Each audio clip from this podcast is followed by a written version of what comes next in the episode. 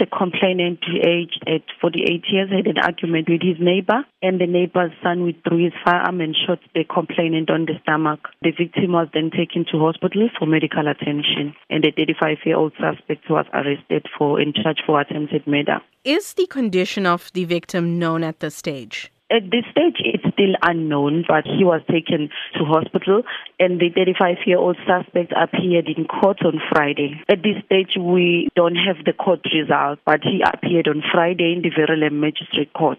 Is the motive for this shooting known? The motive is still unknown pending our investigation. According to a security company that responded to the scene and paramedics, it's alleged that the incident was sparked over a plastic packet lying on the road and a long-standing feud between the suspect and the victim.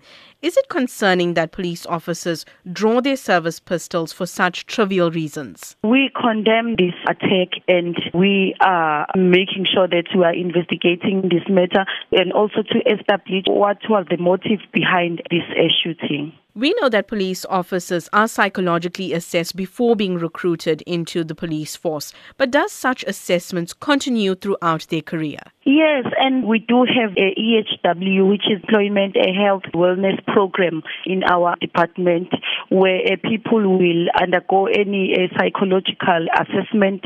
And we also have the psychologists as well as the social workers that assist the members in such cases. For those police officers who feel that they are, in fact, psychologically unstable, how can you encourage them to come forward and receive the assistance that they desperately need? We would like to encourage those police officers to make sure that they visit the EHW services so that their assessments can be conducted, because we do have the psychologists and also the social workers that will assist every police officer that got the psychological problem. And what if family, friends, or even neighbors notice that police officers are psychologically unstable? What should they do? I encourage the neighbors to make sure that they contact the station commander where that member is stationed so that the matter can be taken up.